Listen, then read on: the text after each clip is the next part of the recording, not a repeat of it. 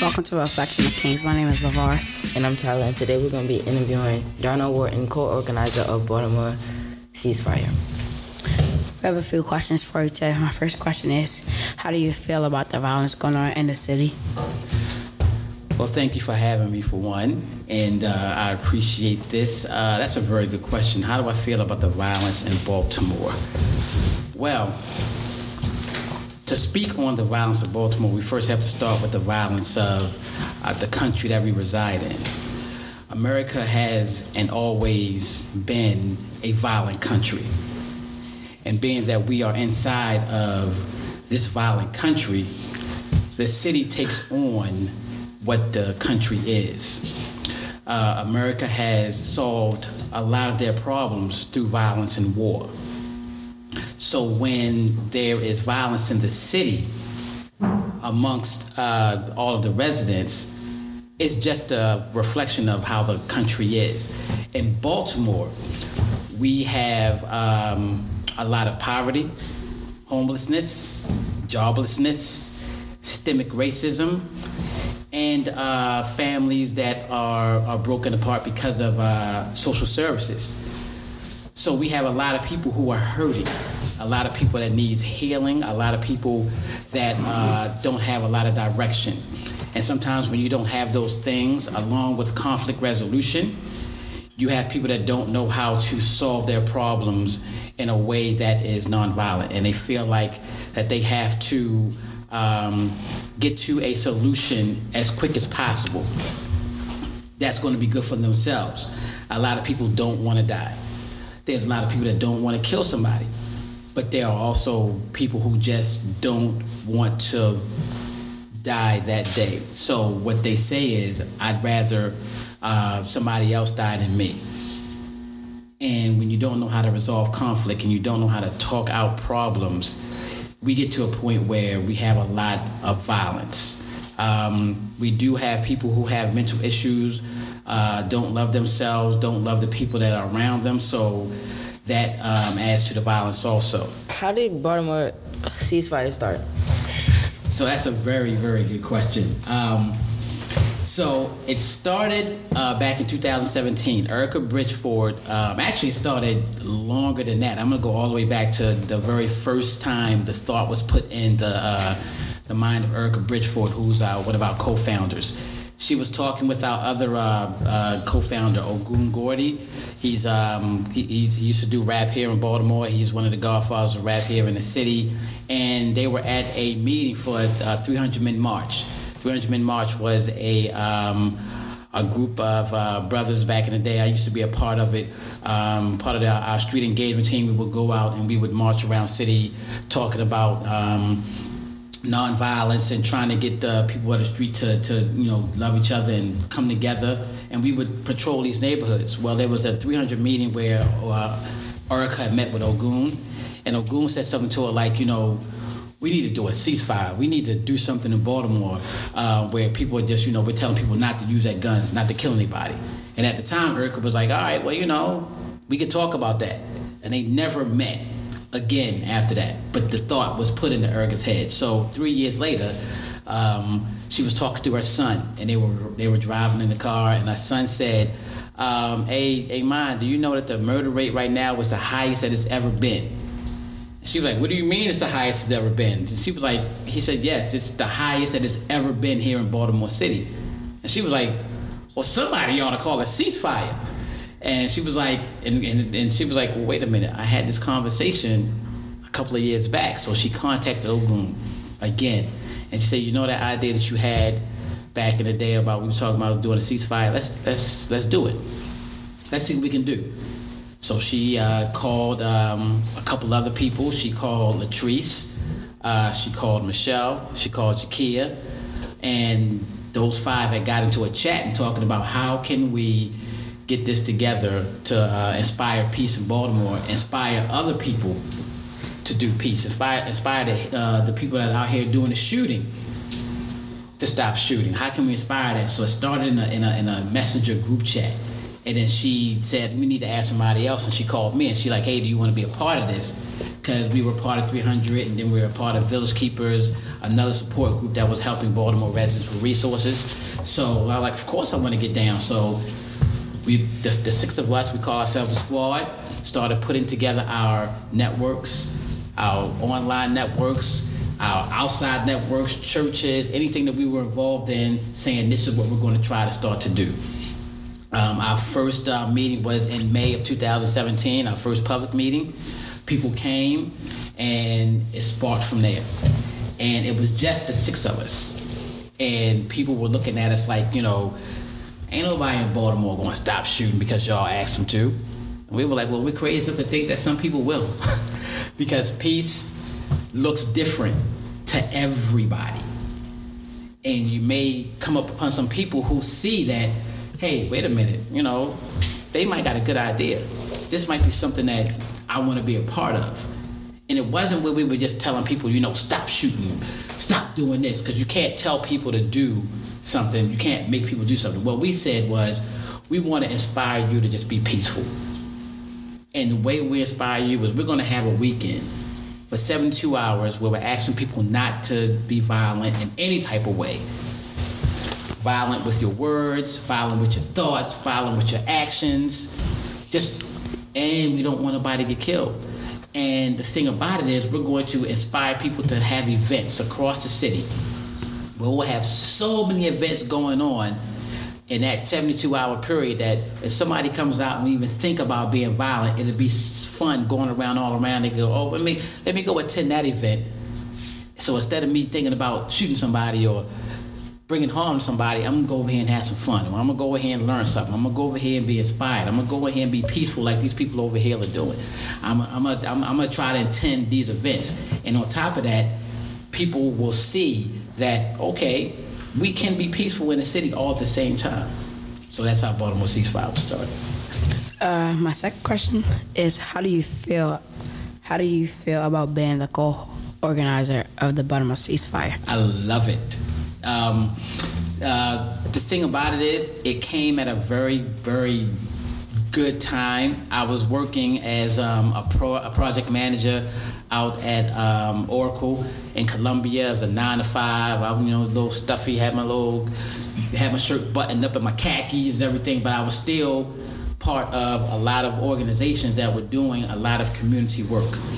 And I was, you know, I, am gonna be honest with y'all cats, man. I prayed to God and said, "Is this what I'm supposed to be doing? what else am I supposed to be doing right now? What, what, what am, I, am I supposed to be a part of?"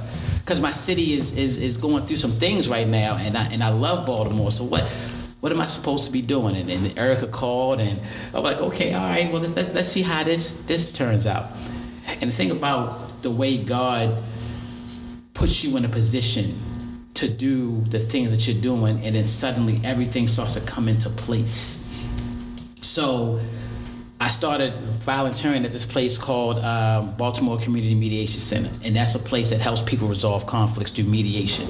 So what we do is we, we if I'm a mediator and another mediator, we sit down and we have two people that'll sit here or three, or how many people it is, and they'll actually, you know, hear out their problems. They'll hear each other um, what their problems are, so they can hear each other out, so it can be heard and understood. And I started volunteering down there. And it just so happens that Baltimore Ceasefire's first meeting was in that place. And stuff started coming, to, coming together. And I lost my job at Oracle. But then I became the community engagement coordinator at Baltimore Community, community Mediation, where I was volunteering and where Ceasefire was birthed. So everything started coming into place. My next question is what happens during Baltimore ceasefire? So, what happens during the weekends is so beforehand, we're asking people who would love to um, have an event during that weekend.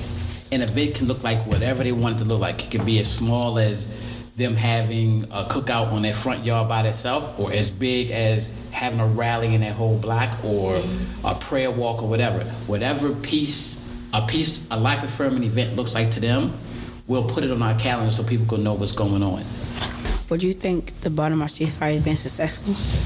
Do I think it's been successful? Very much so. Now, media uses certain words um, for the exact meaning of what it is. So if we say we want people to um, not be violent, not kill anybody, no shooting for 72 hours. Uh, the media will look at it. If somebody gets shot or somebody dies within those 72 hours, they'll say, well, Baltimore ceasefire is broken or the Baltimore ceasefire has failed. When no, we don't use that. We use success as we are still instilling peace, love, and light across the city for the whole 72 hours. So it's successful from the time it starts to the time it ends, no matter what happens in between. Because what we're doing is we're permeating a spirit of love and peace across the city. And if anybody, if one person says to us, yo, I like what's going on, I like this happening, I want to be peaceful also, then it's successful. One of our very first ceasefire weekends, we were doing outreach and we had a, a known drug dealer on his block looking at our posters and he said to us, you know what, Mr. D, I'm gonna make sure it's peaceful on my block for that week. I'm gonna make sure nothing happens on my block. And we're like, all right, well, you know, see if you could talk to your own boys and see if nothing happens on their block too. But because he saw the value of peace, it's successful. So yes, I think it's I think it's been very successful, and we've had uh, we've had weekends where nobody was killed. February of 2018, nobody was killed during that weekend, and 11 and a half days after that. The weekend, uh, the weekend after that, same thing happened. Nobody got killed that weekend. What do you think that the youth can do to stop violence? Wow, that is an excellent question. What I think the youth could do is continue to be the energy of the city. Continue to to be the livelihood that the city needs because we're getting old and we need the youth to carry this message of peace. And y'all are doing it in ways that we never thought could be done. Y'all are doing it and and and and, and on social media. Y'all are doing it at uh, at school. Y'all are doing it at uh, in your neighborhoods, and we need the youth to take that energy to say, we want the city to be around when we get older. We want the city to be here. So push this message of peace out to everybody in every form that you possibly can we, you know, we, we, we, we the old cats. We, you know, we, we, we knew, we, we, we figured out how to do it in our age. But y'all have so many other ways and other terms and other, other ways in the future will be coming up for y'all to be able to communicate with each other. And we know that the energy that youth carry when it comes to pushing a narrative, we need that energy. So when you're in school and, and, and, and you see something happening, and you could invoke your peace into the situation, we need that. You see something happening in your neighborhood and you can invoke your peace into that situation, we need that. You see it in your family. To be the person in your family that could bring peace to whatever's going on between your mother, father, sister, brother, aunt, uncle, grandmother, grandfather. We need that. Because once the, the spirit of peace starts to permeate from you, it'll transfer to everybody that you touch. And everybody, your friends, and, and in school, and all across the city. We need that energy. So, yes, the youth are the key to any movement that's happening right now. Because that's, and we have youth ambassadors on our, um, for Baltimore Ceasefire, because we know that the, the youth is the key in the city. So we, we got right now, I think we have at least 20 youth ambassadors. So yes, that's what the youth can do. Uh, do you think one of the reasons violence happen is because fathers leaving young black men life? I think that um, the presence of a father can help um, a, a young man in their matriculation to manhood. At the end of the day, at the end of the day, though, when it comes to the decisions that a person has to make, that uh, that split second where you decide whether I'm gonna do this or whether I'm gonna do that comes from the inside of you. It also comes from the training that maybe your father has taught you. But at the end of the day, it's should I do this right or should I do this wrong? because your father can tell you everything and guide you in a whole lot of ways and, and be there for you. But at the end of the day, they're going to be looking at you for your decision. Conflict resolution, no matter who you learn from, has to be a part of your life. Uh, thank you for coming. Uh, my name is LeVar, and Yeah. nice meeting you. And Thank you, LeVar. And thank you for taking your energy and your time to come and talk to us about Baltimore ceasefire. I appreciate that, Tyler. Thank you for having me, man. Y'all were, y'all were great. I appreciate it. Thank you.